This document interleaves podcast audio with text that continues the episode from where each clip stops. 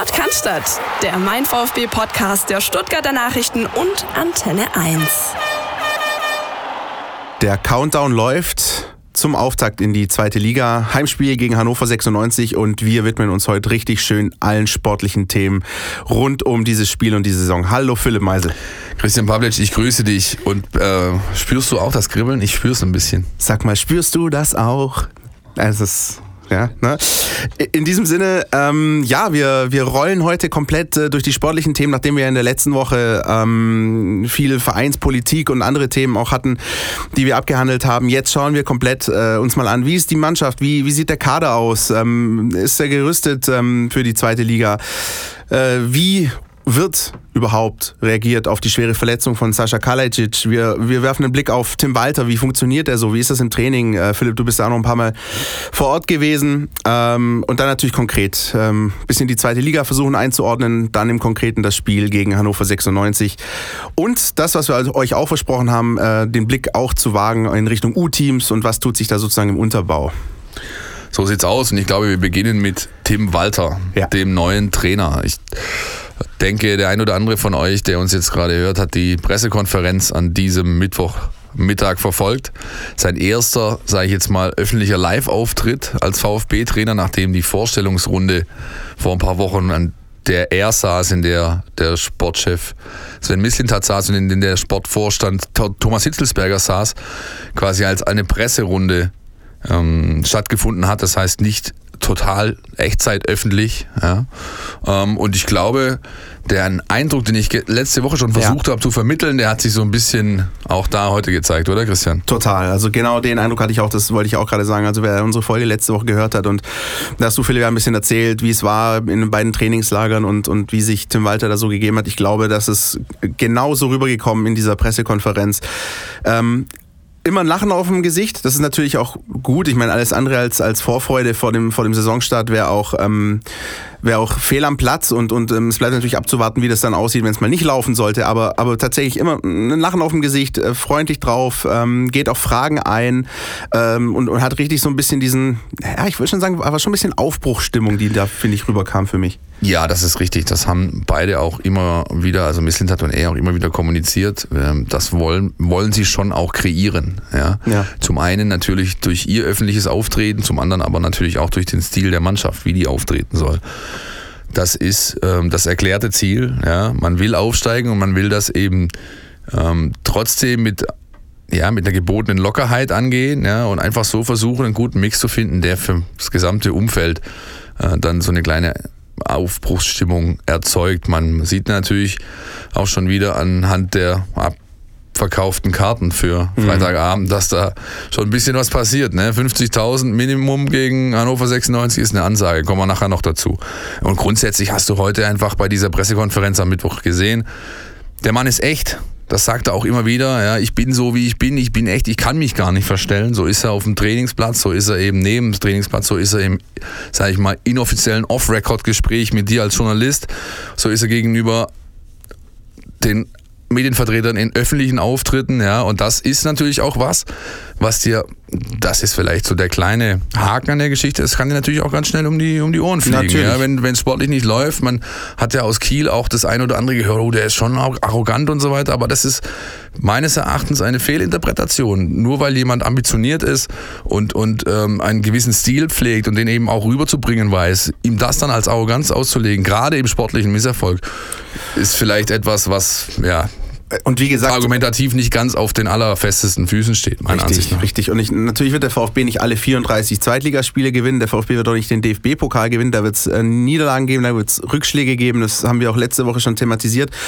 Und oft zeigt sich natürlich in so einer Phase, wie, wie ja, krisenbewährt dann auch so ein, so ein Trainer oder so ein Konstrukt ist aus Mannschaft, Trainer, ähm, sportlicher äh, Führung. Und, und das wird dann natürlich auch abzuwarten sein. Aber grundsätzlich finde ich das einfach sehr positiv, ähm, dass man hier, also ich finde, gerade gerade äh, allen voran auch Sven Mislintat hat es geschafft, so diesen, diesen Abstiegsdämon wirklich jetzt peu à peu von Woche zu Woche zur Seite zu schieben. Also das so richtig gemerkt, diese äh, Depression, die da eingehalten hat nach dem Abstieg in Berlin.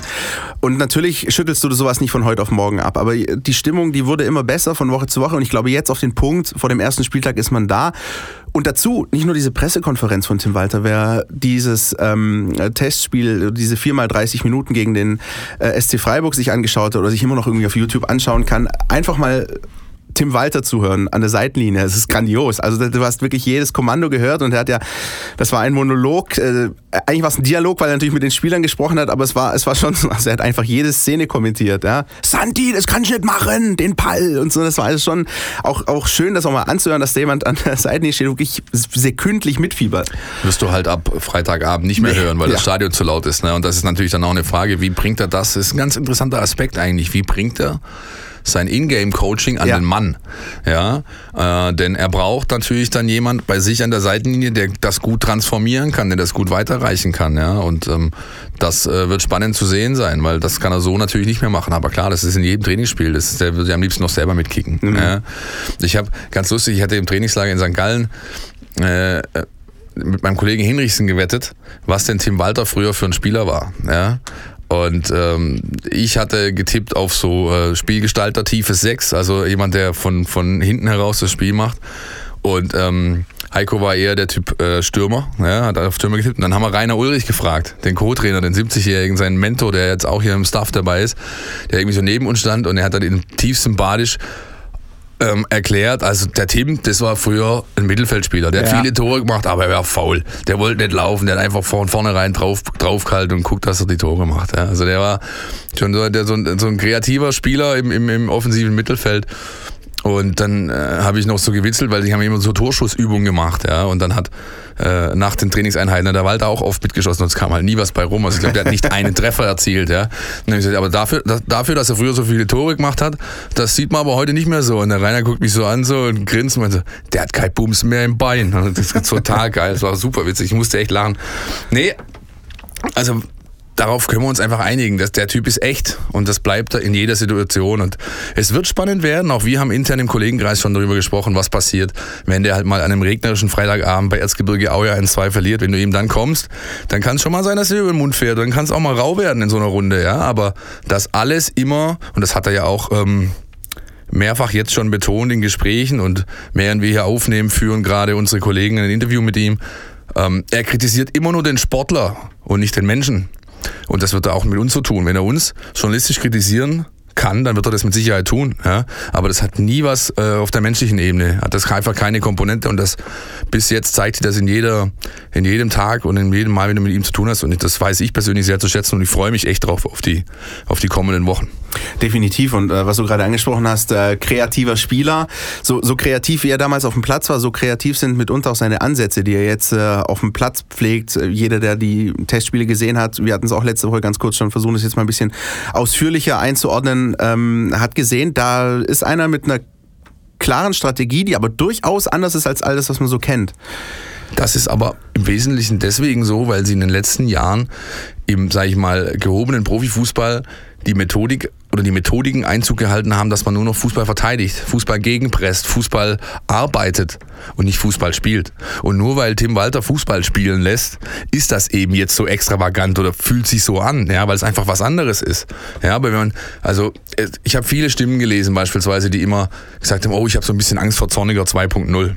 Ja, und da kann ich nur, ich habe das schon äh, vor kurzem im Gastauftritt bei Rund um den Brustring im, im äh, nee, bei Brustring Talk im, im, im Podcast gesagt, man kann die beiden eigentlich gar nicht vergleichen, weder menschlich, denn Zorniger war einfach abgehoben, borniert, arrogant in allem, was er tat, egal ob er jetzt mit dir gesprochen hat, mit dem Spieler, mit dem Journalisten oder mit der Putzfrau. Und fußballerisch jetzt mal, wenn man das menschlich außen vor lässt, das spielt ja eigentlich in dem, in dem Zusammenhang weniger eine Rolle. Sonnigers Fußball war gegenpressen, gegenpressen, gegenpressen, bis der Arzt kommt. Draufgehen, Ball erobern, dann hast du schnell sieben, acht Sekunden, um zum Torabschluss zu kommen. Wenn du es nicht machst, fängst du dir den Konter. Und ohne Absicherung. Ohne, völlig, völlig ohne Absicherung. Das, was Walter macht, ist absolut konträr dazu zu sehen. Dann ist es Ballbesitzfußball, der sauber Aufbau, der viel Kontakte pro Phase beinhaltet. Da kann es aber auch mal dann, wenn der Ball schon vorne ist, im, äh, in, der, in der roten Zone, sag ich mal, im letzten Drittel kannst und es geht halt keine Türe auf, kann es trotzdem vorkommen, dass der Ball nochmal ganz ganz zurückgeht auf die Innenverteidiger, die auf der anderen Seite oder der anderen Seite der Mittellinie stehen. Und das ist einfach Fußball. Da wird, da wird sauber gearbeitet, Pass gespielt und dann geht irgendwann die Lücke auf und dann musst du halt da sein. Hat man gegen Basel beispielsweise hervorragend gesehen, wie der VfB da sich über solche Phasen dann wirklich auch zum Torerfolg gearbeitet hat. Gespielt hat. Entschuldigung, ja, gespielt hat. Wir, wir haben hier noch auf dem Zettel stehen, also Klassiker Chancen gegen Risiken. Also was überwiegt so ein bisschen? Inwieweit ähm, spielt der Fakt eine Rolle, dass der VfB in der zweiten Liga, das hat Tim Walter auch in der Pressekonferenz nicht negiert, Favorit ist, also in den allermeisten Spielen äh, in der Favoritenrolle steht ähm, und sich ein Gegner natürlich entsprechend zurückziehen kann. Also es ist ja in der Bundesliga eine andere Herangehensweise gewesen. Ähm, findest du es insoweit dann richtig, eben diesen Ansatz zu wählen, dass sagt, hey, wir sind Favorit in den meisten Spielen, die Rolle müssen wir annehmen und das müssen wir aber auch auf dem Platz zeigen, indem wir einfach kreativen Fußball spielen, indem wir agieren, äh, indem wir das Heft des Handels in der Hand haben. Es bleibt dir doch gar nichts anderes übrig. Was ja. willst du denn sonst machen? Dich auch zurückziehen? Dann liegt der Ball im Mittelkreis und der Schiri hebt ihn irgendwann auf und macht einen Schiedsrichterball. Das funktioniert ja nicht. Ja? Du kannst nur, schaut euch, also das ist ein blöder Vergleich, aber schaut, schaut dir die Bayern an. Die Bayern sind seit, keine Ahnung, 15 Jahren Favorit, seit was weiß ich wie viele Jahren hintereinander Meister. Die müssen das jede Woche Spiel für Spiel machen. Und das ist eben Ballbesitz, agieren, ja, Spaß haben dabei, Fußball spielen und dann eben geduldig warten, bis die Lücken aufgehen. Und genau das wird dann auf den VfB Stuttgart zukommen in allen Spielen, in allen 34. Und selbst gegen die, gegen die, sag ich mal, Top. Mitkonkurrenten wird das so sein, garantiere ich. Und das kann natürlich, deswegen, wir gehen nachher mal kurz auf dieses Startprogramm auch äh, ein, also Hannover, Heidenheim, Rostock, das kann natürlich auch in die Hose gehen, weil, weil du Gegner hast, die sowas möglicherweise auszunutzen wissen. Aber ich finde auch, also wenn die Chance für, ein, für einen Neuanfang und zwar nicht nur personell, vereinspolitisch, sondern auch auf dem Platz.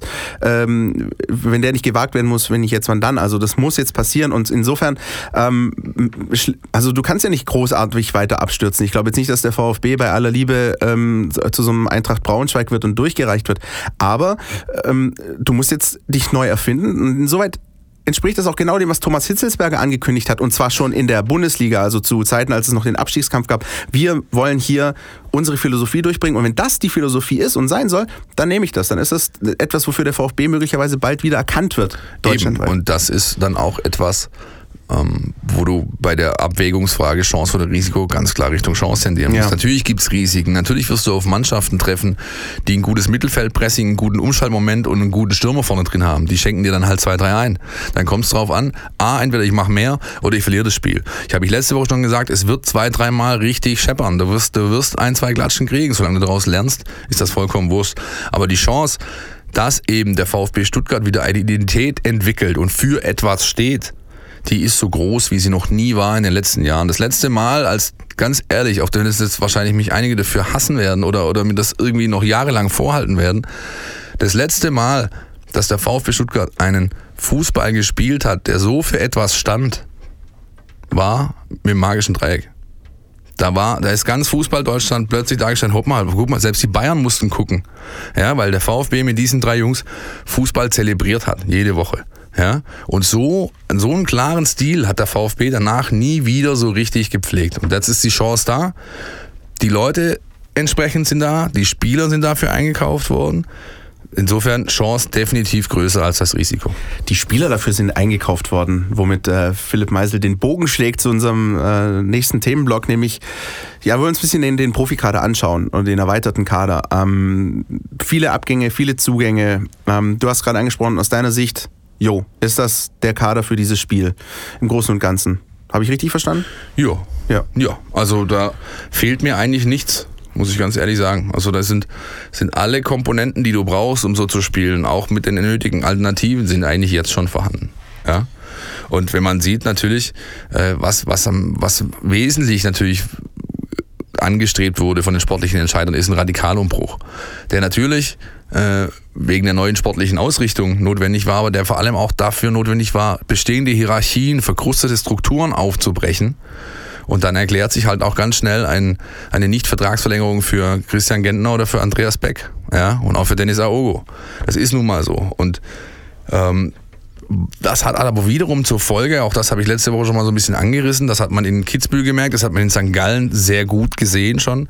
Es entsteht eben eine neue Hierarchie, es entsteht ein neuer Teamspirit, es gibt keine Erbhöfe, es herrscht die Leistungskultur, dieses Leistungsprinzip auf äh, allen Positionen und das sorgt eben dafür, angefeuert oder unterstützt durch Walter sein Trainerteam und deren ganze Art, dass da einfach ein richtig guter Teamspirit äh, zu sehen war. Das hast du auf dem Platz gesehen, das hast du neben dem Platz gesehen, ob es beim Raften war, ob es in der Ache war, im Eisbach oder was auch immer, abends, wenn sie mal am Bodensee waren und zusammen was unternommen haben, das war eben so die letzten Jahre nicht zu spüren, wie das jetzt momentan wahrgenommen werden kann. Und trotzdem, ähm, Teambuilding hin und her, ähm, das muss ja dann tatsächlich auch noch gelebt werden. Ähm, du, der jetzt viel dabei warst bei der Mannschaft, ähm, hast dieses äh, geflügelte Wort Dreckfressen auch äh, in den Mund genommen. Hast meinst du jetzt, jetzt zeigt sich sozusagen auch oder trennt sich die Spreu vom Weizen. Ja, wer, wer ist bereit, alles reinzugeben, wer nicht und wer sind die hungrigen Spieler sozusagen? Also wie, wie würdest du das wahrnehmen? Gibt es für dich so gibt's für dich so Spieler, wo du sagst, okay, bei denen habe ich gesehen, die wollen jetzt vielleicht auch irgendwie aus den Fehlern der vergangenen Saison lernen und, und einen Neuanfang wagen? Also erstmal habe ich das nicht in den Mund genommen, sondern der Sportvorstand Hitzelsberger. Der hat nämlich in, ja. Äh, in Kitzbühel gesagt, wir haben bei der Auswahl der Neuen auch darauf geachtet, dass wir Spieler holen, die im Laufe ihrer Karriere schon mal Dreck fressen mussten. Ja, genau. Und Dreck fressen mussten meint er in dem Bezug eben, das sind eben keine sag ich mal, 1A-Karrierewege gewesen, die aus der Jugendarbeit in den hochdekorierten NLZs direkt im Profifußball gelandet sind. Sondern es sind Spieler gewesen, die mussten halt über die zweite, dritte Schiene gehen. Die haben dann halt bei Schwarz-Weiß Essen und beim SC Paderborn und bei Dortmund 2 und sonst wo irgendwo reüssiert, um dann so langsam aber sicher auf dieses Level gestandener Zweitliga-Profi zu kommen oder, oder, oder und, und eben noch nichts erreicht haben in Form von Titeln oder sonst was. Das macht eigentlich fast alle aus, die da drin stehen in diesem Kader von den Neuen. Sie sind hungrig, sie wollen etwas erreichen und wollen das einfach Tag für Tag im Training und jetzt ab Freitag dann auch auf dem Zweitligaplatz beweisen. Ich will trotzdem versuchen, jetzt ein, zwei Namen dir zu entlocken. Gibt's, gibt's, gibt's, gibt's für dich so jemanden, wo du sagst, ähm, ja, von dem, äh, klar, natürlich kann es sein, dass wir in einem halben Jahr wieder dastehen und sagen, war scheiße. Ich ja, habe letztes Jahr auch gesagt von, von Nicolas Gonzalez, da können wir einiges erwarten, wir werden viel Spaß an ihm haben. Habe ich mich auch getäuscht. Würdest du so eine Prognose wagen? Das, ist ja, immer, das ist ja immer so. Das Internet vergisst ja nichts. Ne? Ja. Das kannst du uns natürlich noch lange vorhalten, solange wie wir diese Soundcloud-Dinger äh, oben lassen. Aber Wahrscheinlich sogar noch länger als das, weil sich irgendjemand mal so ein Snippet zieht und denkt, so, guck mal, das halte ich dir mal unter die Nase. Oder noch schlimmer, jemand so, so eine Sequenz zusammenschneidet aus mehreren Minuten, wo wir einfach krachend daneben lagen. Aber hey, gehört dazu. Also, also ich will mal mit den Verlierern anfangen, mhm. ehrlich gesagt. Ähm, für mich der größte Verlierer ist Jens Grahl. Okay.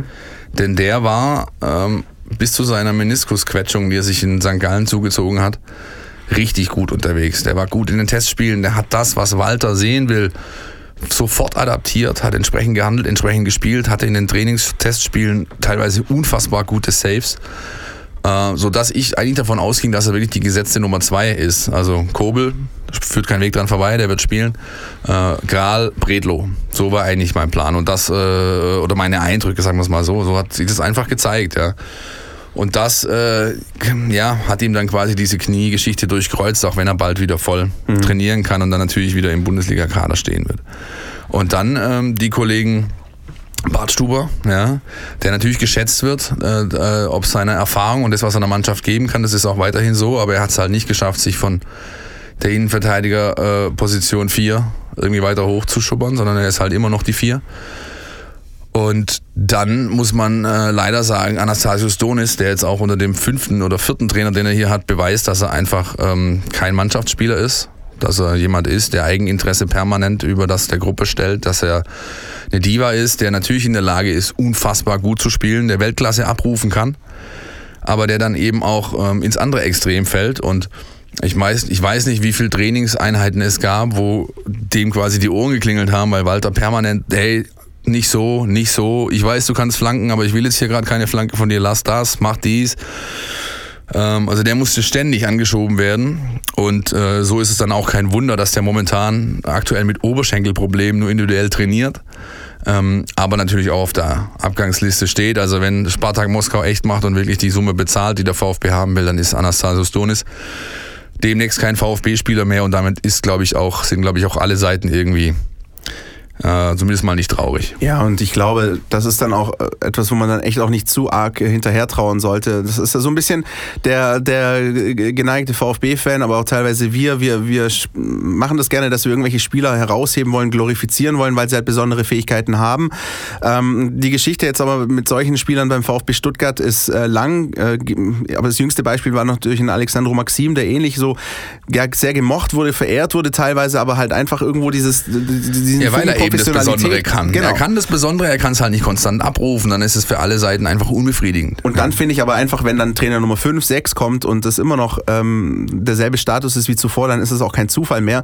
Und dann in letzter Konsequenz, auch wenn sie diese magischen Momente manchmal haben, aber dann schaden solche Spieler ähm, eher über den Saisonverlauf hin, als dass sie nutzen. Ähm, weil, weil die Stimmung runtergeht. Denk nur an, an, an Maffeo und was alles in der letzten Saison noch los war. Das zieht halt auch die Mannschaft runter und gibt das wiederum gibt so einer Mannschaft wiederum Alibis, wenn es da mal schlecht läuft, ja? ja. Und das ist dann eben, dem musst du vorbeugen. Gewinner. Wollen wir auch noch was über die Gewinner sagen? Ja. Soll ich was über die Gewinner sagen? Mach. Ich halte dich nicht auf. Der größte Gewinner steht im VfB Stuttgart leider die nächsten drei Wochen nicht zur Verfügung. Der kann erst nach dem Pokalspiel in Rostock wieder einsteigen und der heißt Nicolas González. Ich habe ähm, den völlig ausgewechselt erlebt. Ja. Ähm, man könnte vielleicht auch, wenn man zynisch ist, zu argumentieren, vielleicht hat er gar nicht so viel in der Birne, dass ihm die Aktion in, in Berlin noch irgendwie ja, aufs Gemüt schlägt. Aber das ist nicht so. Der Mann ist der Stürmer Nummer eins aktuell, auch wenn er nicht da ist. Er hat sich unfassbar gemacht, hat all das, von was Walter von ihm will, sehr gut angenommen, hat seine Tore dazu gemacht, zeigt sich körperlich in einer extrem guten Verfassung. Und ähm, für mich so bezeichnend war die Szene im, im Bauch des Jögeli in Basel ähm, vor zwei Wochen am Samstag, als es dann das Spiel war aus. Wir warten auf die Statements, sprechen gerade mit Misslintat, Trainer kommt aus der Kabine, Nico kommt aus der Kabine. Und der Trainer dreht sich nochmal weg von uns, geht zu ihm, ja, nimmt so seinen Kopf in beide Arme, äh, in beide Hände und guckt ihm tief in die Augen und sagt so, Nico, ich wünsche dir viel Spaß, auf Deutsch, haben auf Deutsch gesprochen, ich wünsche dir viel Spaß, lass es dir da drüben gut gehen, mach so viele Tore wie möglich, aber komm mir bitte bloß gesund zurück, ich brauche dich, ja. Und das hat er später auch nochmal bestätigt. Also wird er denn bleiben, haben wir dann gefragt. Also der geht nirgendwo hin. Ja.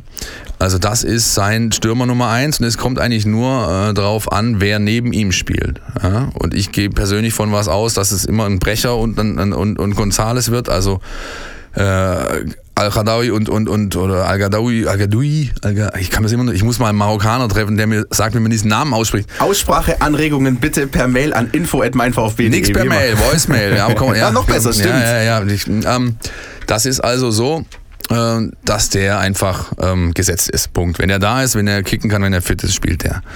Ähm, der zweite Gewinner meines Erachtens ist Daniel Didavi der ebenfalls dieses Walter, das System Walter sehr gut angenommen hat, kommt ihm natürlich auch zu Pass. Ja, du hast einen Ball am Fuß, es wird Fußball gespielt. Kommt mir so vor, als ob er so ein bisschen, äh, wenn du dir so einen Zirkel vorstellst, so er ist diese stabile Größe in der Mitte und um ihn rum werden so ein bisschen die, die, die Aktion gefahren. Ist es so, äh, kann, man, kann man das so sehen, dass das so eine Art Fixpunkt komm, ist? Kommen wir nachher nochmal dazu. Also ich glaube, ähm, dieser diese, ähm, diese, diese Position des Fixpunkts muss er sich teilen mhm. mit dem Herrn Clement. Aber ähm, ja, ähm, das ist definitiv vor allem, ich habe Daniel halt noch nie so in so einer Verfassung gesehen, also körperlich jetzt, der ist einfach topfit. Ja. Er hat keinerlei Zipperlein, hat das erste Trainingslager, das ich begleitet habe, in dem Daniel Didavi dabei war, wo er nicht eine Trainingseinheit abgebrochen hat oder individuell gesteuert wurde oder irgendwas, sondern er hat alles zu 100% mitgemacht und hat keine Probleme. Und das ist, äh, deswegen ist er, auch deswegen ist er für mich ein Gewinner dieser Vorbereitung. Und dann muss ich noch... Ähm, ganz klar äh, sagen, äh, Luca Mack, mhm. dem ich von den Fünfen, von den eigenen Talenten, die ursprünglich mitführen, also Hornung, Aidonis, Grötzinger, Mack und Dayaku, da habe ich ihm am wenigsten zugetraut dass er im finalen Kader stehen wird und wie Tim Walter heute bestätigt hat, wäre er im Kader für Hannover gestanden, wäre er nicht gesperrt durch seine Sp äh, Rotsperre aus dem letzten Meisterschaftsspiel gegen Borussia Dortmund. Auch verrückt, ne? dass, die da, dass, die dann da zählt, das ist schon verrückt. Aber ja, ja also gut, U19-Finale und dann bist du im ersten Bundesligaspiel, äh, Zweitligaspiel gesperrt, okay. Aber ähm, Luca Mack ist echt so einer, den habe ich oft beobachtet, auch eine, eigentlich tatsächlich einer meiner Lieblingsspieler gewesen in dieser U19-Generation. So ein bisschen äh, ähm, hat so dieses strategische Denken drauf. Also nicht umsonst auch eine Führungspersönlichkeit gewesen. Er ist eine Mannschaft. Führungspersönlichkeit, er ist polyvalent, der kann alles spielen. Der spielt ja einen Sechser, der spielt ja Innenverteidiger, der spielt ja einen Rechtsverteidiger. Der geht von mir aus rechts offensiv, äh, links offensiv, den kannst du überall hinstellen. Ähm, bei Nico Willig war er immer so eine Art Quarterback, hat quasi in der Dreierreihe defensiv hinten in der Mitte gespielt und hat so den, den, den Libero mhm. äh, aus den 70ern neu interpretiert. Also mal vor den zwei, mal hinter den zwei, hat da einfach äh, geguckt, dass er, ja, so dass er das Spiel dieser, steuert. Dieser Röntgenblick, so, ja, den hat er so ein bisschen. Hat, ne? kann, er einfach, kann er einfach gut. Und ähm, das äh, ist der dritte Gewinner und der vierte und das ist für mich der absolute Schlüsselspieler für die kommende Saison und damit auch, sehr werden wir beim nächsten Punkt, ähm, Neuzugänge, wer könnte den bitte einschlagen? Atta, Atta, Atta, Atta, Atta. Atta Carasso ist für mich absolut eine Augenweide. Aber ich will erst mal hören, was der Trainer dazu sagt. Ähm, er ist ein sehr ruhiger außerhalb des Feldes, aber ähm, er ist extrem spielintelligent. Er kann alle Situationen auf dem Feld scannen, ähm, weiß genau, wann er mal wegbleiben muss, wann er hingehen muss und äh, hat da einfach äh, ja, das ganze Spiel im Blick und er agiert einfach für seine Mannschaft als, als Brückenspieler. Er, er ist der Balance-Spieler, er weiß genau, äh, wann er wo zu sein hat und das ist, das ist spielentscheidend. Ja, ihr habt es gehört. Ich kann da wirklich nur jedes Wort unterschreiben. Ich habe äh, in Kitzbühel noch ein Stück unter, äh, mit ihm gemacht oder über ihn gemacht. Das hieß das Metronom. Atakan Carasso wird der Maschinenraum dieser Mannschaft. Er ist es schon. Er wird es nicht, sondern er ist es schon. Er ist die zentrale Position vor der Abwehr. Das heißt, er spielt den tiefen Sechser in dem 4-4-2 mit Raute. Er steuert das Spiel, er macht schnell, wenn nötig, er drosselt, er verlagert, er hat unfassbar viele Ballkontakte, er ist der Gott der kleinen Dinge sozusagen, macht mit, macht mit, macht mit wenigen Kontakten einfach immer das Richtige, er hat eine unfassbare Spielintelligenz. Noch dazu, die körperliche Robustheit, ist 1,90 groß, kann eben auch ähm, äh, in der Luft einfach sich behaupten und kann auch, und das ist auch ganz wichtig für Walters äh, System von hinten raus, dieser Spielaufbau kurz äh, vom Torhüter weg, mittlerweile auch innerhalb des 16ers annehmbar. Ist dann halt auch immer jemand, der abkippt. Wenn der eine Innenverteidiger mit Ball die Pressinglinie die erste überschreitet oder überläuft, dann ist Atta derjenige, der dann abkippt nach hinten rein und den zweiten Innenverteidiger gibt. Und das ist ähm, ein unfassbar spannender Spieler, weil er eben auch einer ist, der aus diesem, äh, in diesem Spannungsfeld hier von wegen Dreck fressen und nicht den, der ist mein Schwarz-Weiß Essen, VfL Bochum, Dortmund 2, Holstein Kiel, das sind jetzt nicht gerade die ersten Adressen des Fußballs in Deutschland. Und er hat sich eben, obwohl er erst 22 ist, mit einer unfassbaren Verbissenheit und, und mit, mit Energie und Ehrgeiz einfach da hochgearbeitet und hat eben, das kommt natürlich auch noch ihm zu Pass, unter Walter schon in Kiel gespielt. Das heißt, er hat dieses System absolut verinnerlicht und ist dann auch, und dann kommen wir wieder zu dem Punkt Ingame-Coaching von ganz vorne, dann vielleicht derjenige, der diese Anweisungen aufnehmen kann und sie dann transportieren kann zu den Kollegen. Das ist für mich übrigens die Quintessenz ähm, der Kaderzusammenstellung jetzt äh, in, der, in der Sommerpause. Für mich ist echt das Schlagwort Spielintelligenz. Also äh, die Abgänge, auch die, die Routiniers, Gentner, Aogo Beck in allen Ehren, äh, den möchte ich das jetzt nicht irgendwie äh, absprechen, aber der VfB hat es geschafft, in großen Teilen so eine junge Generation spielintelligenter Profis zu holen oder eben aus den eigenen Reihen wie Luca Mack äh, hochzubringen. Und, und das ist ähm, viel wert. Und genau das ist das, was du brauchst in einer Liga, in der du in den meisten Spielen Favorit bist. Und brauchst es einfach auch für das Spiel. Für, den, ja. für, das, für, die, für, das, sag ich mal, für die Spielphilosophie von äh, Walter brauchst du genau das. Und bei Atta hatte ich manchmal das Gefühl, in manchen Testspielen, das war, das hatte was von Playstation. Du saßt da draußen und du wusstest oder du siehst halt, okay, der Raum ist jetzt offen, da muss er eigentlich hin und dann ist er da. Ja? Oder jetzt braucht es den Ball, spielt er. Jetzt braucht es den harten Zweikampf, führt er. Jetzt braucht es den einen Tick mit der Picke rüber zum nächststehenden Kollegen, damit da ein Raum aufgeht. Er spielt mit der Picke darüber. Das war einfach irre. Ja? Und wenn er, wenn der, wenn der nicht unbedingt äh, ähm, jetzt irgendwie verletzt wird oder sonst irgendwie Zipperlein hat. Und selbst wenn er nicht bei 100% ist, glaube ich, wird er spielen. So, das ist also die Aufstellung unserer Tipps ähm, der Spieler, wo wir der Meinung sind, naja, Daumen hoch oder Daumen eher so mittel oder halb runter. Äh, es gibt noch so ein paar offene Punkte, ähm, die wir, glaube ich, auch noch besprechen müssen. Ähm, unter anderem eben vor allem Timo Baumgartel und Anastasios Donis, wir haben es vorher ganz kurz angesprochen, die auf dem Sprung sind, ähm, umworben werden von anderen Vereinen, wo es dann eigentlich noch um, um finanzielle Geschichten geht. Ähm, Timo Baumgartel zuletzt äh, in Verbindung gebracht worden mit PSW Eindhoven, mit dem legendären äh, Marc van Bommel äh, an der Spitze. Äh, und Anastasios Donis, wie gesagt, möglicherweise mit Russland ähm, in Verbindung gebracht. Auch dazu, zu diesen Personalien, hat sich ähm, Tim Walter bei der Pressekonferenz geäußert und da hören wir auch nochmal rein.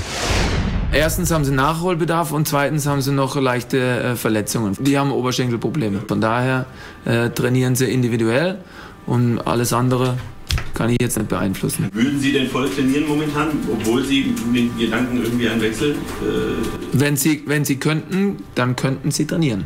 Würden Sie auch? Sie, Sie würden, wenn Sie könnten.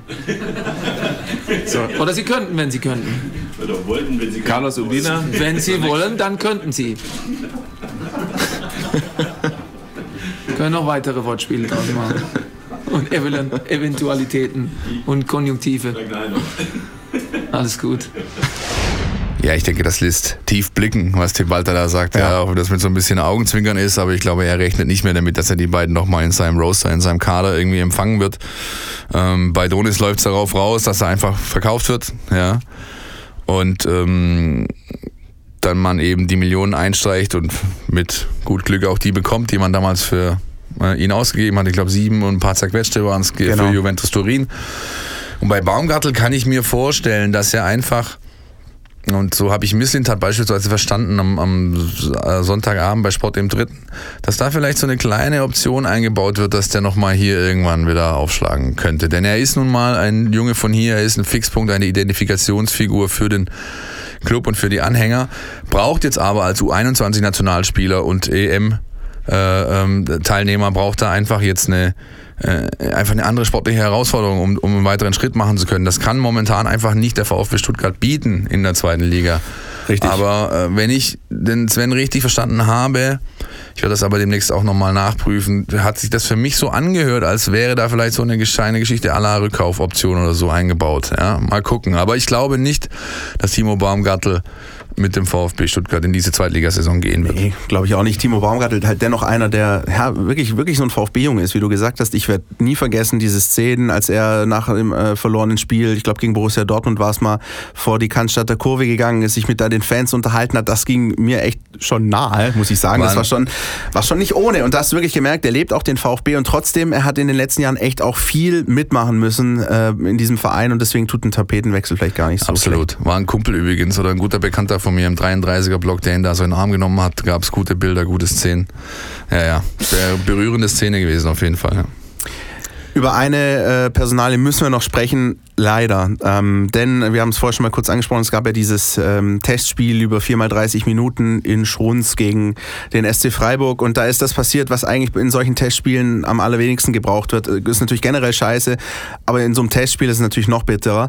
Äh, Sascha Kalajic, äh, außer Corner, Wunschspieler gewesen, auch für die Offensive. In dem, das waren, waren lange Gespräche und am Ende war es echt so ein bisschen so ein kleiner, so ein kleiner Königstransfer, kann man schon sagen, dass man so einen Spieler dann doch in die zweite Liga holt. Ähm, hat sich schwer verletzt verletzt, hat sich mehr oder weniger alles gerissen, was man sich im Knie so reißen kann. Kreuzband, ist was? Außenband, Außenband, Innenmeniskus. Innenmeniskus. Also ja. da ist äh, richtig Party angesagt auf der ähm, Sportklinik OP-Tisch, ja, weil wenn das ähm, gerichtet werden muss, dann ist das wirklich eine Monsterarbeit und ich kann nur hoffen, dass der Junge überhaupt wieder auf ein Level kommt, ja, ich erinnere da mal kurz an Carlos Manet beispielsweise. Ja. ja. Der ist jetzt irgendwie nach, was weiß ich, in Rio Abe gewechselt, hat es in der zweiten Liga bei Union nicht gepackt. Ähm, Sowas kann, das kann, kann, ganz, Karriere kann, gefährden. kann Karrieren gefährden, ja. heute immer noch, obwohl ja. die Medizintechnik äh, so gut ist, dass sie das natürlich irgendwie reparabel hinbekommt. Aber wer weiß, ob er je wieder diesen freien Kopf hat zu spielen. Ja? Ist insofern echt bitter, weil ähm, als wir dann letzte Woche uns darauf geeinigt haben, du und ich, dass wir so über Personal dann jetzt heute in der Folge sprechen, habe ich mich schon ziemlich darauf gefreut, über ihn zu sprechen, weil er für mich so ein bisschen echt der Zugang ist, über, von dem ich am meisten erwartet habe, über den ich mich am meisten gefreut habe. Ähm, allein wer diese eine Halbzeit äh, bei der U21 EM Deutschland-Österreich gesehen hat, da hat er, hat er mich komplett überzeugt schon. Ich habe auch noch ein paar andere Spiele von ihm gesehen. Schade, schade. Ähm, das ist natürlich jetzt erstmal ein Ausfall, den, den, kannst du einfach nicht mit einrechnen. Also er ist erstmal nicht existent in diesem Kader, muss man halt so knallhart sagen. Er wird so in dieser Saison kein Spiel das machen. ich auch. Punkt. Ja. ja also ja. wenn der mit bei optimalem Heilungsverlauf rechnest du mal sieben bis acht Monate, dann braucht er nochmal sieben bis acht, bis er bei 100 Prozent ist. Wenn der zur nächsten Saison 2021, also 2020, 2021 in die Vorbereitung voll da sein kann und mittrainieren kann, wäre das ein Riesenerfolg für beide Seiten. Ja, das, das ist wirklich eine sehr, sehr schlimme Verletzung. Der Junge braucht jetzt alle Unterstützung und alle Zeit der Welt. Sonst kann das wirklich böse ins Auge gehen. Vielleicht hat sich äh, Sascha hier soweit schon eingelebt. Du hast ja auch Philipp mit ihm gesprochen im Trainingslager. Vielleicht hat er sich soweit schon eingelebt, dass er auch unseren Podcast hört. Und aber auch wenn nicht, an dieser Stelle äh, ganz hochoffiziell gute Besserung. Ähm, das ist äh, jetzt die oberste Priorität. Und ähm, die nächste Frage, die sich aber stellt im Zuge dessen, es ist, Fußball ist halt dann doch auch noch ein Geschäft, ja, sogar in erster Linie. Wie geht man jetzt als Verein damit um? Also was machst du? Ähm, du hast einen Spieler, auf den du gesetzt hast, äh, verloren. Wie kompensierst du das? Reagierst du noch im August auf den Transfermarkt ähm, oder, oder belässt du es dabei? Sven Mislintat hat da bisher so ein bisschen, so, hat noch ein bisschen klein, ein kleines Türchen offen gelassen. Die Tendenz ging schon so in die Richtung, wir kompensieren das mit dem, was wir haben. Äh, Jetzt lass doch erstmal hören, was die Leute sagen dazu. Was sagen denn die Leute dazu? Außennetz. Alles, was euch im Netz beschäftigt. Genau, also ähm, die Tendenz, hast gerade gesagt, geht ja so ein bisschen in die Richtung, ähm, es, wird, es wird nicht reagiert ähm, und das ist auch bei euch da draußen so völlig gespalten. Das sind aber auch sehr, sehr rege Diskussionen, muss ich sagen, wenn man da so ein bisschen in die Kommentarspalten geschaut hat, auch bei meinem VfB und auf Twitter ein bisschen rumgeschaut, ähm, gehen die Meinungen auseinander, aber sehr, sehr gut geführte Diskussionen, wie ich finde. Äh, Timo sagt einfach nur, gefährliches Spiel ja, was da getrieben wird. Ähm, ein Dome Jan äh, beispielsweise sagt, äh, ganz ehrlich, ein bisschen plakativ, wie kann man äh, nur mit Spielern wie Klimovic und Massimo planen? Beide haben nichts vorzuweisen. Ähm, wie wollen die uns irgendwie helfen? Klammer auf, es gibt aber durchaus andere Optionen für die Offensive. Ja, und Klammer auf, auch der Herr Leipzig hat nicht so viel vorzuweisen bis jetzt. Auch das stimmt. Klammer zu. Ähm, Sebastian Kalmbach sagt, ähm, nimmt so ein bisschen Bezug auf das, was wir vorher noch abgesprochen haben, wenn beispielsweise für die Offensive auch noch ein Donis geht, dann sollte man aber eigentlich doch nochmal aktiv werden. Ähm, Josef Bartsch hingegen ähm, geht so ein bisschen in die andere Richtung und ähm, hat da volles Vertrauen in die Verantwortlichen und sagt, ähm, Sven und Hitz wissen genau, was sie tun. Die beiden haben Ahnung vom Fußball, äh, im Gegensatz zu manchen Experten hier. Lasst die beiden einfach machen. Wenn es dann nicht läuft, dann könnt ihr immer noch Brodler. Also so ein bisschen, lasst die mal machen. Ich glaube, das ist so das ist auch ein bisschen bei den Fans, wenn man sich da, wie gesagt, so ein bisschen umhört, ähm, das Vertrauen ist wieder größer in die Entscheider. Das war ja auch nicht immer so. Auch in der Zeit, seit wir hier diesen tollen Podcast aufnehmen, äh, gab es auch schon Kritik teilweise, bevor überhaupt irgendeine Entscheidung getroffen wurde an den Entscheidern. Und mittlerweile kristallisiert sich doch so ein bisschen äh, raus, jo, lass ja. die mal machen, die wissen so, schon, was weißt, Und weißt du, was das Interessante daran ist? Auch die haben noch nichts vorzuweisen. Ja? Na klar. Der Hitzelsberger macht den Job seit ein paar Wochen, ja, hat noch nie in dieser Position gearbeitet. Missland hat das getan, hat eine gewisse Vita und auch ein paar äh, Reputation, aber auch er hat hier noch nichts bewiesen. Ja? Und das alles, und damit schließt sich wieder die Klammer zu dem, was wir vorher gesagt haben, geht eben darauf zurück, dass diese Leute integer, authentisch, positiv auftreten ja, und etwas vermitteln können und hier Bock haben, einen neuen Club zu formen und zu bauen. Und das kommt natürlich bei den Leuten entsprechend an. Deswegen bin ich, verstehe ich jeden, der den Vorschusslorbeer äh, zukommen lässt. Auch da nochmal Bezug nehmend auf das, was du erzählt hast, diese Dialoge, die Sven Mislint hat auch mit Fans geführt hat im Trainingslager. So, es Eben. ist nicht mehr so vom, vom Elfenbeinturm herab irgendwie. Äh, ich mache, ihr habt abzunicken und fertig, sondern natürlich sind die Entscheider immer noch die Entscheider, aber äh, auch die, der Weg der Entscheidungsfindung wird so ein bisschen authentisch gemacht und nachvollziehbar. Und ich glaube, das ist schon viel, viel wert. Beispiel: Es gibt im Trainingslager immer diese legendären Presseabende. Die sind mal gut und mal sind sie völlig hüftsteif. Ja, da sitzen also der VfB-Pressestaff vom Holger Laser angefangen über den Tobi Herbert und die Social Media Guys. Und dann sitzt der Güne Schäfer da und mal der Peter Reichert und dann äh, gab es auch mal Runden mit Schindelmeiser und äh, Dietrich und was weiß ich nicht alles. Ja, und dieses Mal hat es eben an der Hotelbar stattgefunden mit dem Herrn Missintat, Herrn Walter, seinem kompletten Trainerteam und natürlich dem VfB-Pressestaff und den drei Pressevertretern, die noch da waren. Ja, ähm, weil die meisten eben schon abgereist oder äh, auf dem Weg nach Basel oder sonst was. Und das war ein sehr, sehr netter Abend, der völlig ja, wie soll man sagen, ungezwungen war, ja. Und, und dann saßen wir da bis. Inhaltlich. Inhaltlich, ja, der inhaltlich ungezwungen. Der, der, aber es ist einfach, es sind normale Leute wie du und ich und wir unterhalten sich. Ich habe keine Ahnung, wir haben stundenlang über Fußball geklönt. Ja, einfach so. Und es sind natürlich auch ein paar Aussagen gefallen, die haben nichts in der Öffentlichkeit zu suchen, ja, oder Inhalte, die nichts in der Öffentlichkeit zu suchen. Das wird auch so sein, da wird nie im Leben was nach außen dringen. Aber das hat eben auch einfach mit dazu beigetragen, dass dieser Spirit eben da ist. Und das finde ich einfach angenehm und eine gute Basis, um ähm, in, diese, in diese Runde zu gehen. Es ist auf jeden Fall deutlich besser, als wenn die sportlichen Entscheider ähm, ja irgendwie so ein bisschen die Nase hochtragen und immer denken, so sie hätten die Weisheit mit Löffeln gefressen und, und sich auch so geben. Das ist einfach so. Ja? Und ich glaube, das wird sich insgesamt positiv auswirken, einfach, ja. Mal investigativ gefragt. Ich versuche jetzt mal so ein bisschen Markus Lanz-mäßig, so ein bisschen den Zeigefinger, äh, Herr Meisel. Bei diesen ungezwungenen Runden hat sich da auch schon irgendeine Tendenz ergeben, möglicherweise in der Kapitänsfrage, die ja noch offen ist beim VfB Stuttgart? Nein. Nein. Nein.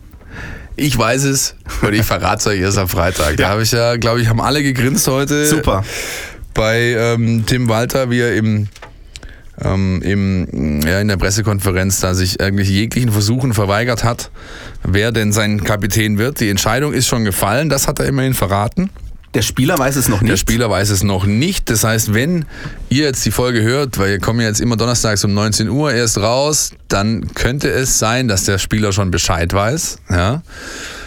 Und ich gehe schwer davon aus, dass der Spieler Mark Oliver Kempf heißt.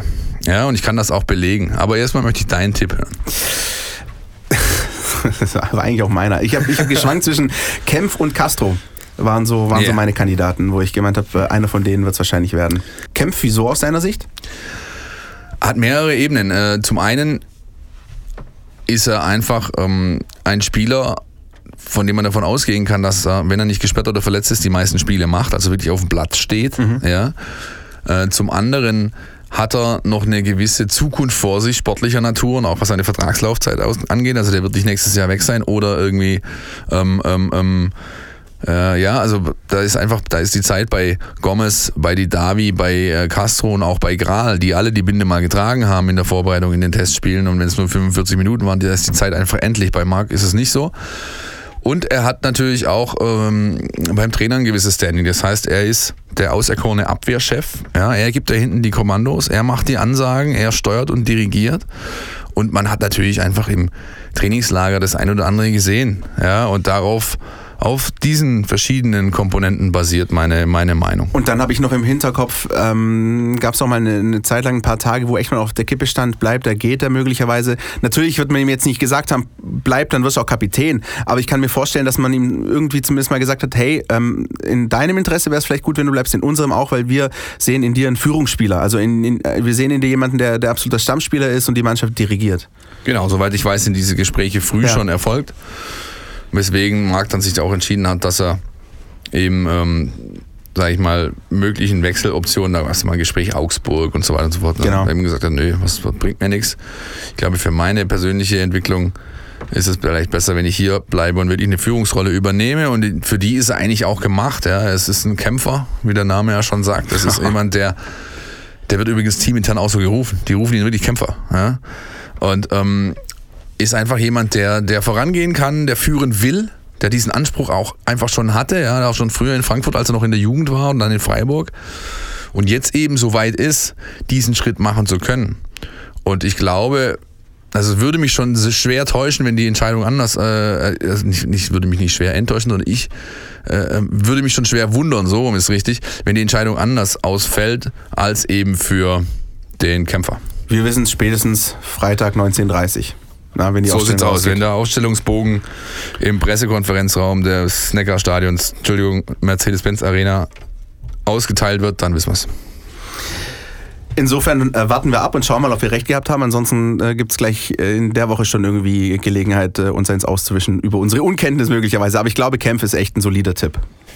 Ja, ich setze jetzt kein Geld drauf, aber das, also, ich, wie gesagt, mich würde, würde es wundern, wenn es anders käme. Übrigens, apropos Geld setzen, das will ich nicht vergessen, in der letzten Folge nach dem Abstieg habe ich gesagt, das Eröffnungsspiel zweite Liga wird VfB gegen HSV. Eigentlich habe ich ja recht gehabt. Also eigentlich ist es ja seit der kleine HSV. Ich habe jetzt eigentlich gedacht, dass du jetzt hier Wettquoten runterballerst für, für Freitag. Ich meinte schon, deswegen und deswegen äh, sehe ich das auch ein. Ich habe ich hab das Ding nicht gewonnen, ja. Ich habe schon an den großen HSV gedacht. Jetzt ist es der kleine HSV geworden. Also VfB gegen Hannover 96, das Auftaktspiel in der zweiten Liga. Und äh, darüber wollen wir natürlich auch sprechen. Richtig, und ich kann gleich ähm, vorne wegnehmen, ich sehe den kleinen HSV mit der 96 hinten dran nicht als Top mit Konkurrenten, ehrlich gesagt, für die Saison. Denn dazu ist mir das Umfeld zu unruhig, dazu ist der ähm, Trainer, ähm, Vorstands, Sportchef, Gedöns, alles viel zu frisch. Dazu ist der Kader, der ist überhaupt nicht fertig. Die wissen ja gar nicht, mit wem die eigentlich kicken sollen. insofern glaube ich nicht, dass Hannover, zumindest nicht vom Start weg, eine große Rolle da oben in dem Rennen spielen wird. Da sehe ich eher andere Clubs. Und trotzdem ist es ähm, nicht nur aufgrund der VfB-Historie, aufgrund der jüngeren VfB-Historie, ähm, sondern auch generell aufgrund der Gemengelage halt einfach ein unangenehmer Gegner, ein unangenehmer Gegner zum Auftakt. Ist das logisch. Ähm, Klar ist das logisch. Aber es ist auch eine Standard, du musst es positiv interpretieren. Ich, ich mache jetzt mal es den ist eine Herausforderung. Es ist eine Herausforderung. Ich meine, du hast ja heute gesehen, der hat sich ja. gefreut wie ein Schneekönig. Ja, total. Ja. Also, es ist eine Herausforderung, es ist eine Standardbestimmung, ja, es ist gleich ein richtiger Prüfstein. Und das ist doch einfach für einen Sportler der einen Leistungsanspruch hat, der ein Leistungsdenken in sich trägt, ist das doch das Bessere, einfach wenn du von Anfang an gleich weißt. Und die Diskussion haben wir doch immer noch geführt, auch bei WM-Spielen, wenn du, was ist jetzt der beste Gruppengegner vorne weg und so, gell? Das war da immer, da war doch aber eigentlich, da gibt es auch diese zwei Meinungen. Der einhellige äh, äh, also die einen sagen, pass auf, wir wollen das größte Brett zuerst, dann können wir es hintenrum abfangen. Die anderen sagen, nee, lass mal lange einsteigen gegen so einen kleinen, so Bolivien oder sowas, ja, um dann nachher zu steigen und hinten raus spielst du gegen die Holländer. Das ist immer die gleiche Diskussion. Und ich bleibe dabei, das habe ich auch damals schon gesagt, vielleicht hat ein oder andere mal unsere legendären äh, WM-Podcasts, das Dacia-Duo gehört, das eingestellt wurde leider. Ähm, das lag aber nicht an uns, sondern Nein, an der Leistung der deutschen Mannschaft. Na, natürlich ja. nicht, nur in der deutschen Mannschaft lag das. Nein, das ist tatsächlich so, dass dass ich das, das, das propagiere ich immer. Ich bin Leistungssportler. Ich, und Leistung beinhaltet ja irgendwie auch Ehrgeiz und was erreichen wollen. Und dann will ich doch immer die größtmögliche Herausforderung, weil die will ich, die will ich schaffen, die will ich besiegen, die, dann erreiche ich eine neue Stufe. Die erreiche ich nicht, wenn ich gegen Bolivien irgendwie 2-1 mich durchwürge vor, was weiß ich was, ein paar tausend Zuschauern in Kemerovo oder was weiß ich. Alles in allem finde ich aber den Spielplan aus VfB sich ziemlich ausgewogen. Also es fängt, ich finde, es sind, so schöne Wellen drin. Also du hast immer mal wieder so ein Highlight, alle drei, vier Spieltage hast du so, einen, so einen großen Namen zumindest, ob es dann noch der äh, größte Konkurrent ist, bleibt abzuwarten. Dann hast du halt zwischendrin immer, immer noch deine, bei allem Respekt, aber deine Aues, deine, deine, ich weiß nicht, Wien Wiesbadens und so, die kommen dann natürlich auch. Ähm, aber immer mal wieder dann eben, dann kommt mal am Schluss Nürnberg. Zwischendrin hast du, hast du den HSV mal drin. Ähm, dann hast du mal Dynamo Dresden. Dann hast du das Derby gegen den KSC. Also das ist eigentlich, finde ich, ganz gut aufgeteilt. Ähm, und trotzdem ist halt so ein Auftaktprogramm einfach unwahrscheinlich wichtig. Also ich, da, da, die oft sagen so, ja, es ist jetzt nur das erste Spiel oder das zweite Spiel gewesen. Ich finde einfach, das ist die Erfahrung, die ich persönlich gemacht habe, dass du in diesen ersten Spielen geht, zeigt sich schon der Weg, den du in diese Saison gehst. Also ein kleines Beispiel, nur vielleicht mal aus Zweitliga-Erfahrungen. Äh, erstes Saisonspiel VfB Stuttgart, zweite Liga, äh, zu Hause gegen St. Pauli. Pauli. 0-1 hinten gelegen, kannst von viel Glück sagen, dass nicht 0-2 oder 0-3 steht, da hat Buhadus irgendwie hundertprozentige vergeben. Und kurz vor Schluss schießt Christian Gentner, ich glaube in der 89. oder so, völlig umjubelte 2-1. Der VfB gewinnt das Spiel. Gegenbeispiel, der HSV, von dem wir wissen, wie er in der letzten Zweitligasaison am Ende abgeschlossen hat, beginnt seine Saison mit einer 1-3 Heimniederlage gegen Holstein Kiel. Und es ist nur ein Spiel, es geht nur um drei Punkte, aber trotzdem nimmst du aus so einem Spiel einfach ganz, ganz viel mit an, an positiven oder negativen Emotionen für die ganze Saison. Bin ich nicht ganz deiner Meinung, ehrlich gesagt. Na, weil endlich. Ich, weil ich das nicht einfach, ich finde, das ist überinterpretiert, weil du einfach noch 33 andere hast, um es zu richten, also Spiele, ja. Aber natürlich, es ist mit Sicherheit natürlich. so, dass du, dass du aus den ersten, sag ich mal, sieben bis zehn Spielen definitiv eine Tendenz ableiten kannst und dann weißt, okay, so ungefähr läuft der Hase für mich. Also ich sag's mal plakativ, ist schön, dass wir mal nicht einer Meinung sind, der wäre noch, wär noch besser, wenn das immer so wäre. Aber angenommen, du legst echt einen Fehlstart hin in den ersten zwei Spielen, fliegst in Rostock raus. Dann ist doch der Tenor wieder, geht die Scheiße schon wieder von natürlich vorne los. ist es der, natürlich ist doch klar. So. Und dann kommen wir auch ganz schnell in, die, in diese Geschichte, die wir vorher schon hatten. Was ist dann äh, Walters Art und Auftreten wert unter Ergebnisdruck, wenn du eben Feuer hast und Punkte brauchst und im Pokal schon wieder draußen bist, gegen schon wieder diese Kocken da oben, die keiner leiden kann. Jedes Mal fährst du 850 Kilometer, kriegst auf die Nuss und fährst wieder heim. Das ist doch Bullshit, ey. Ja, also das ist doch logisch, dass da noch was kommt, klar. Auf der anderen Aber Seite holst du deine vier Punkte oder sechs Punkte sogar im Idealfall, legst einen souveränen Auftritt hin oder kommst in Rostock einfach irgendwie weiter, dann ist es so das Symbol nach außen, hey, wir haben möglicherweise auch aus den Fehlern vom Vorjahr gelernt. Ja. Neustart, zack, los geht's. Ja, und, und, und, und äh, vielleicht hast du dann auch so ein Breakthrough irgendwie mal. Genau. So, eine, so ein Ausbruch. Äh, auch da schließt sich wieder der Kreis zum magischen Dreieck vorher. Ja. Die sind damals eingestiegen in die Saison mit 2-0-0 gegen, was weiß ich, Bielefeld und nochmal irgendwas. Ja. Und dann bam, Explosion, 7-0 gegen Borussia Mönchengladbach und dann Wochen später hat ganz Deutschland nur noch vom magischen Dreieck gesprochen, die die Bundesliga auseinandergebaut haben, Woche für Woche und zwar mit richtig geilem Fußball. Ja, ich will jetzt nicht so weit gehen, das wirklich auf eine Stufe zu heben es wird so kommen und um Himmels Willen. Ja. Und Aber ja, übrigens, ich weiß, das möchte ich ganz kurz noch einwerfen, dass die meiste Saison 2-6, 2-7 mit einer 0-3 Heimniederlage gegen Nürnberg begonnen hat. Ja. Aber trotzdem, ja. Wie gesagt, Chance, Risiko. Die Chance ist größer, dass da jetzt was, was entsteht, ja. Ja, was wirklich allen Spaß machen wird, als das Risiko, das natürlich immer damit verbunden ist. Und deswegen wäre, äh, bevor du dich erinnerst, Christian, wäre ich auch irgendwie d'accord damit, wenn du es in den ersten zwei Spielen, wenn du einfach ungeschlagen bleibst genau. und, im, und im Pokal das, die erste Runde, das äh, also überstehst. Das ist schon mal in Ordnung, da ist eine Basis, auf die kannst du aufbauen, dann bist du ein bisschen im Wettkampfrhythmus und hast dann äh, nochmal zwei Wochen, um zu justieren. Ja, da ist auch der Mercato noch offen, ja, ihr wisst, 2. September, ja, also da, äh, da könnte man theoretisch noch personell irgendwas tun. Ja. Insofern wäre das, glaube ich, mal ein Primärziel, das ich mir setzen würde, wäre ich da unten in entscheidender oder verantwortlicher Position zu sagen, lass mal ungeschlagen bleiben. Äh, Im Idealfall natürlich äh, vier oder sechs holen, klar, aber ungeschlagen bleiben erstmal und den Pokal überstehen und dann guck mal. Genau, erinnern wollte ich mich ganz kurz noch. Also ich wollte einfach nur sagen, ich erinnere mich einfach gerne an dieses äh, Auftaktspiel gegen St. Pauli in der zweiten Liga. Das war so ein Ding. Ähm, du bist abgestiegen, ja, und ähm, du hast aber wieder dieses gemerkt und genau das erwarte ich am Freitag auch. Die Karawane kommt, das Stadion ist voll, es ist ein, ein lauer Sommerabend, äh, vielleicht immer noch äh, zu warm, aber es wird super und ähm, das mitzunehmen und wirklich die Punkte zu holen oder keinen Fehlstart hinzulegen, sagen wir es so, egal wie, das ist, finde ich, das Entscheidende. Wollen wir noch mal hören, was Tim Walter zur Favoritenrolle sagt? Also ihr seht, die Laune ist sehr gut. Ja, die Freude ist groß auf jeden Fall. Und äh, ja, insgesamt der Puls ist noch ruhig, sind noch zwei Tage, von daher ähm, äh, bin ich ganz entspannt, muss ich sagen. Und äh, wer jetzt da Favorit ist oder nicht, wir nehmen sie gern die Favoritenrolle. Von daher, ich nehme sie an. Ja, wir sind gern Favorit. Ähm, ich war die ganzen Jahre davor kein Favorit, von daher nehme ich es jetzt gern an, dass ich Favorit bin. Ja, also, äh, wir haben es ja vorher auch schon mal kurz angerissen, auch Tim Walter weiß diese Rolle nicht von sich. Ähm, ich glaube, da sind wir alle einer Meinung, der VfB ist einer der Favoriten auf den äh, direkten Wiederaufstieg. Ähm, jetzt hast du vorher noch gemeint, Hannover 96 siehst du nicht ganz so weit vorne. Wen siehst du denn neben dem VfB noch vorne? Also erstmal noch ein, ein, ein, ein, ein Wort zu dem Walter Othon. Auch das zeigt doch eigentlich das, was ich vorher schon angesprochen habe. Ja, der will, du willst doch, du, du bist, weißt natürlich, was du, was deine Truppe kann und du weißt, in welcher Rolle man sich sieht. Also warum verstecken? Warum soll ich jetzt spielen und sagen, ach, ich will die gar nicht, die anderen sind und so. Nein, offensiv rangehen. Weißt du, selbstbewusst rangehen. Eine gesunde Portion Selbstbewusstsein. Zack, zack, zack. Na klar, nehme ich die Favoritenrolle. Ja. Ich hatte die noch nie, jetzt kriege ich sie einmal, will ich die doch. Ist doch klar. Ja, das ist Anspruchsdenken. Und das ist, das finde ich einfach top. Also das, so, so muss man doch vorgehen als äh, Leistungssportler, Athlet oder eben Trainer in verantwortlicher Position. Ganz kurz dann dazu noch, ähm, das finde ich wiederum beim HSV, bei aller Demut, die die an den Tag legen, aber wiederum ein bisschen befremdlich, wenn sie sich dann hinstellen und sagen, oh nee, also nee, wir gucken erstmal und so, weil sie einfach noch ein bisschen auch tatsächlich unter Schock stehen nach dieser letzten Saison. Aber da kann mir auch keiner beim HSV kommen, also bei diesem großen HSV und sagen, nee, wir, wir sind kein Aufstiegskandidat. Also das sind sie halt per se. Ja. Also, oder? Aus deiner Sicht auch, wenn wir schon die anderen mal durch was denn, kurz was denn? Äh, Hauptkonkurrenten des VfB um, um den Aufstieg. Wen siehst du da vorne? HSV, ja. definitiv. Ähm, Hannover und Nürnberg dagegen nicht. Okay. Und ich kann es auch begründen. Hannover habe ich vorher schon begründet. Ja. Ähm, da geht es vor allem um den Kader, der einfach nicht fertig ist. Also keine Ahnung, wann die mal damit fertig sein wollen, aber das äh, sehe ich nicht. Ja.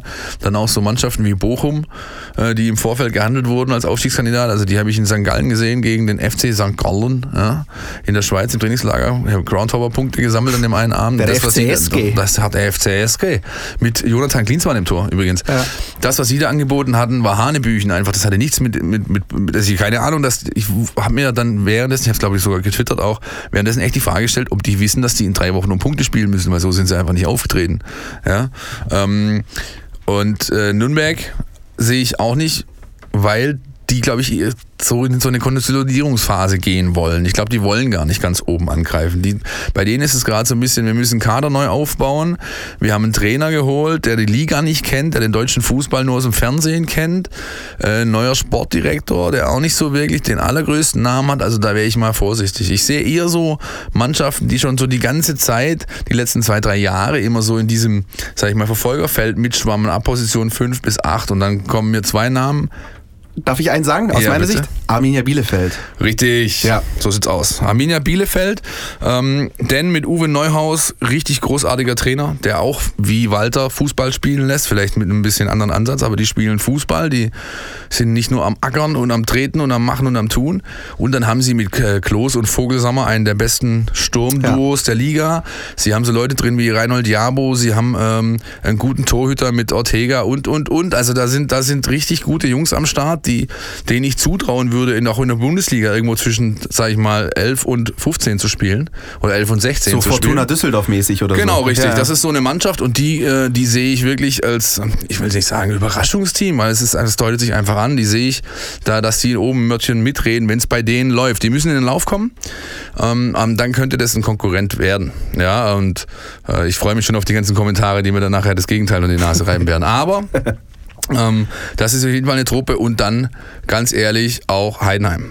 Ja, weil das ist einfach Frank Schmidt, gute Arbeit, seit Jahren immer oben dabei, immer so kurz vorm richtig großen Sprung, meistens auch bis, sag ich mal, Mitte Rückrunde wirklich auf, mit, mit Tuchfühlung, ja. Und ich glaube, bei denen ist es jetzt mal so an der Zeit, weil es auch, glaube ich, äh, sonst das Ende einer Ära einläutet. Ich glaube, dass irgendwann Frank Schmidt sagt, ich habe keine Lust mehr, hier geht's nicht weiter für mich. Und dann natürlich auch noch so Jungs wie MS7, Marc Schnatterer, der hat nicht mehr allzu viele Chancen. Der will es jetzt noch einmal richtig wissen. Und wenn seine Jungs alle mitziehen, könnte das auch ein, ein, ein, ein Mitbewerber sein. Da freue ich mich jetzt schon auf unsere Folge nächste Woche, wenn wir dann über, über das Auswärtsspiel beim 1. FC Heidenheim sprechen. Und ich entschuldige mich bereits jetzt, wenn ich äh, meine Sympathie für diesen äh, Verein nicht ganz verbergen kann, weil Heidenheim ist echt irgendwie schon cool. Also äh, machen aus den, ähm, ja, so einem kleinen Ort, ähm, haben auch ordentlich äh, Finanzkraft hinter sich, keine Frage, aber immer noch ein, ein echt solide geführter Verein, Stadion coole Mannschaft. Im, im ein, tiefsten Wald, Ja. ohne Internetempfang und so, großartig. aber dieses Konstrukt Frank Schmidt, Marc Schnatterer, das ist schon, das ist was für Fußballromantiker. absolut, absolut. Kann man Ja. nicht anders sagen. Gut, also äh, ich bin übrigens der Meinung, ich, sehe es zwar ganz ähnlich wie du, ich sehe Nürnberg echt auch ein bisschen weiter vorne. Also für mich ist, äh, ich habe die jetzt ein, zwei Mal gesehen. Äh, Gut, den Testspiel gegen PSG kannst du jetzt nicht irgendwie, VfB hat auch 1-1 gegen Atletico gespielt vor einem Jahr und ist abgestiegen. Aber Nürnberg gefällt mir insoweit, als sie ähm, so, ein, so eine gesunde Herangehensweise haben. Die sagen weder, wir wollen zwingend wieder hoch, die sagen aber auch nicht, nee, wir gucken jetzt erstmal, sondern die haben dauerhaft ein dauerhaftes Ziel ausgegeben, zu sagen, wir wollen ähm, über die nächsten Jahre eine Konstante in der Bundesliga werden. Und das ist eigentlich so ein ganz nettes Ziel. Und ich glaube, ähm, ja, die sehe ich durchaus weiter vorne. Hannover bin ich bei dir. Das ist ich meine, wäre die, wär die Mitgliederversammlung oder das, was nach der Mitgliederversammlung beim VfB nicht passiert, dann ähm, wäre hier möglicherweise immer noch äh, ähnliche Stimmungstief und Chaos und das kriegt Hannover einfach nicht los. Und ich glaube, dass mit, mit diesem ähm, ja, mit, mit diesem Hintergrund und mit dieser Atmosphäre ist schwer in dieser zweiten Liga zu bestehen, glaube ich auch. So sieht's aus. Ja. Wollen wir noch ein Wort zu Ron Robert Zieler verlieren, der Ja. zurückkehrt? Müssen wir ja eigentlich, ne? Der, das war ja auch irgendwie klar, ja, dass wenn der dahin wechselt, dass du dann die als erste Mannschaft.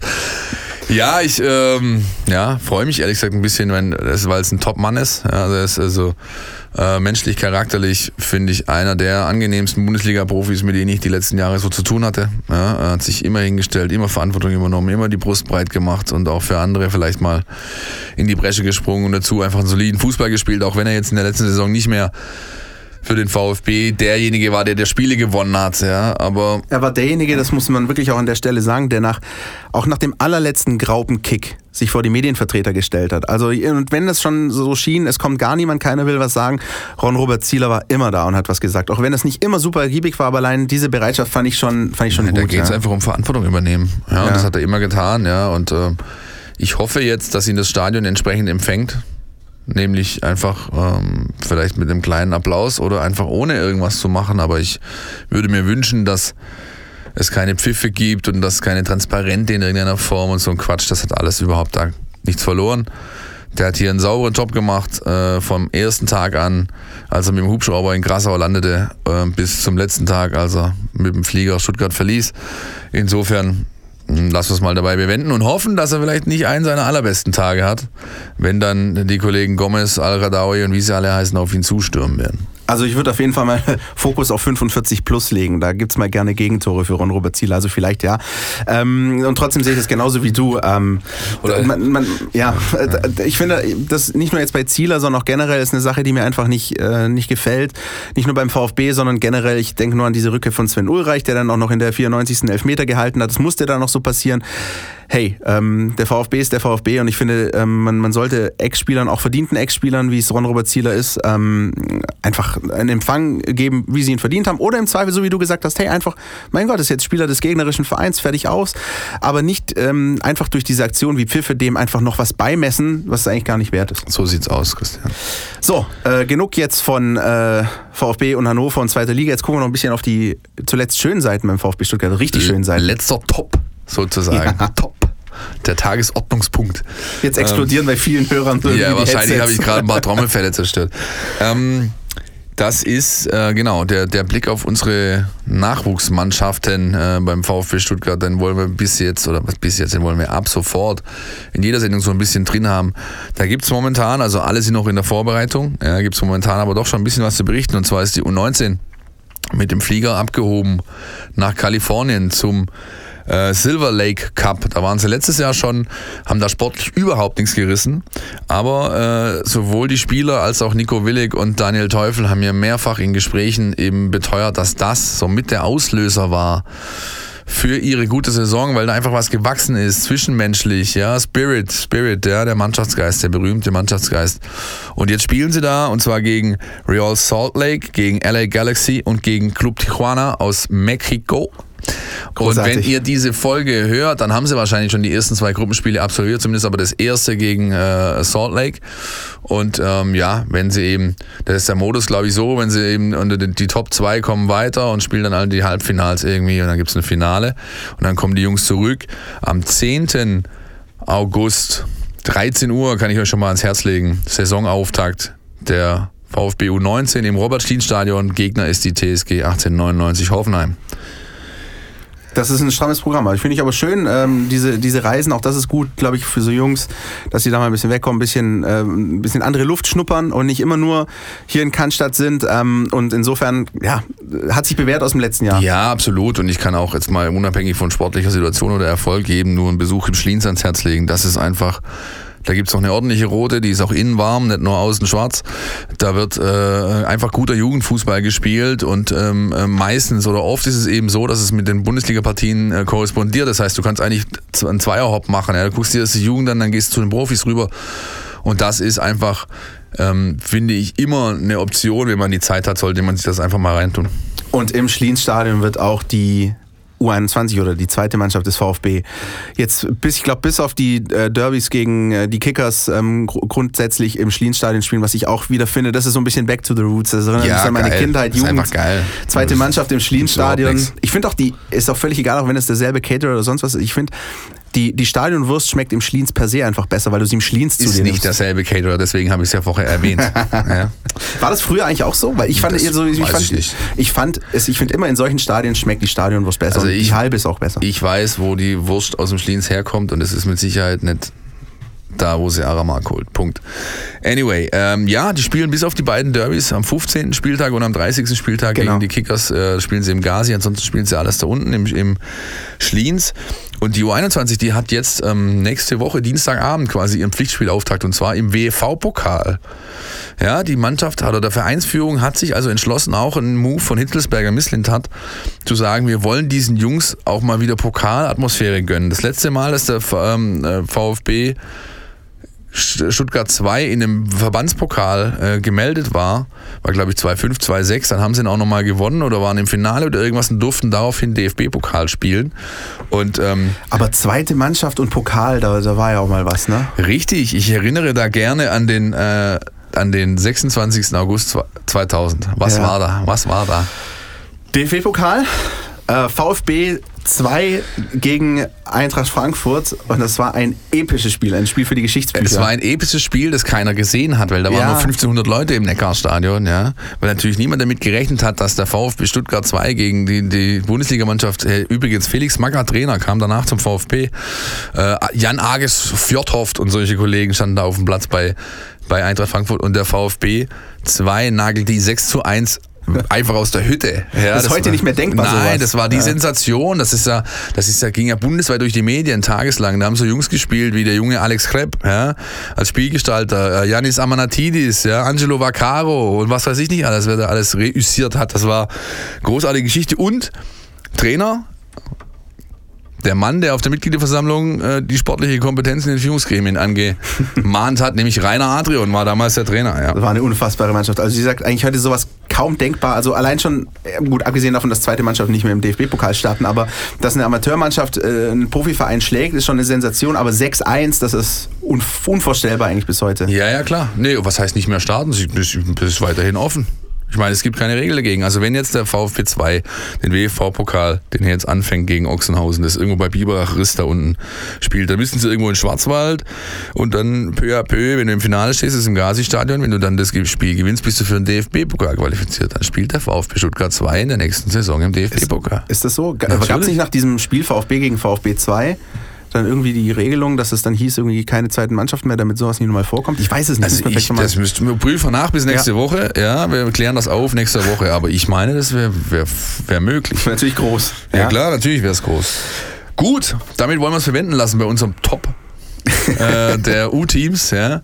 Und äh, nochmal einfach zu dem Thema kommen, was so ein bisschen neu ist bei uns. Ja? Ähm, ihr wisst, haben wir schon ein paar Mal erwähnt jetzt und letzte Woche natürlich gemerkt, äh, immer donnerstags 19 Uhr. Ihr könnt euch darauf verlassen, der Podcast statt kommt immer donnerstags um 19 Uhr in die Stores, auf Soundcloud, Spy, äh, auf Spotify, iTunes. Jetzt auch neu YouTube. Wir haben ähm, einen YouTube-Subchannel aufgemacht, wo ihr die Podcasts auch darüber abrufen könnt, weil äh, das offensichtlich viele Menschen tun. Wir das natürlich ab jetzt auch da an. Und was ist noch neu, Christian? Ähm, was ich erstmal noch sagen wollte, ist ähm, mich bedanken für das Feedback, was wir auch bekommen haben nach der letzten Woche, weil das auch da hieß, ähm, eben diese Entscheidung, dass wir regelmäßig donnerstags 19 Uhr äh, erscheinen, also quasi ein fixer Zeitpunkt, ähm, dass wir sagen, es ist nicht, kommt am Mittwoch Mittag, kommt am Freitag Vormittag, wie so ein Donnerstag 19 Uhr, fixer Veröffentlichungstermin und ich glaube, da haben wir einen ganz guten Nerv mal getroffen, weil weil es wirklich so ist, da könnt ihr euch drauf verlassen, absolut egal was ist, egal ähm, an welchem Wochentag der VfB spielt, donnerstags 19 Uhr sind wir da. Und dann könnt ihr je nachdem euer Wochenende gestalten und abhören, wann und wie ihr wollt. So sieht's aus. Und was wir letzte Woche schon als neu angekündigt haben, funktioniert jetzt ab dieser Woche. Ja, nämlich ihr könnt und sollt uns, das ist sehr erwünscht von unserer Seite, ähm, euch bei uns melden und zwar über WhatsApp. Da erreicht ihr uns unter der Nummer 0160 989 35788.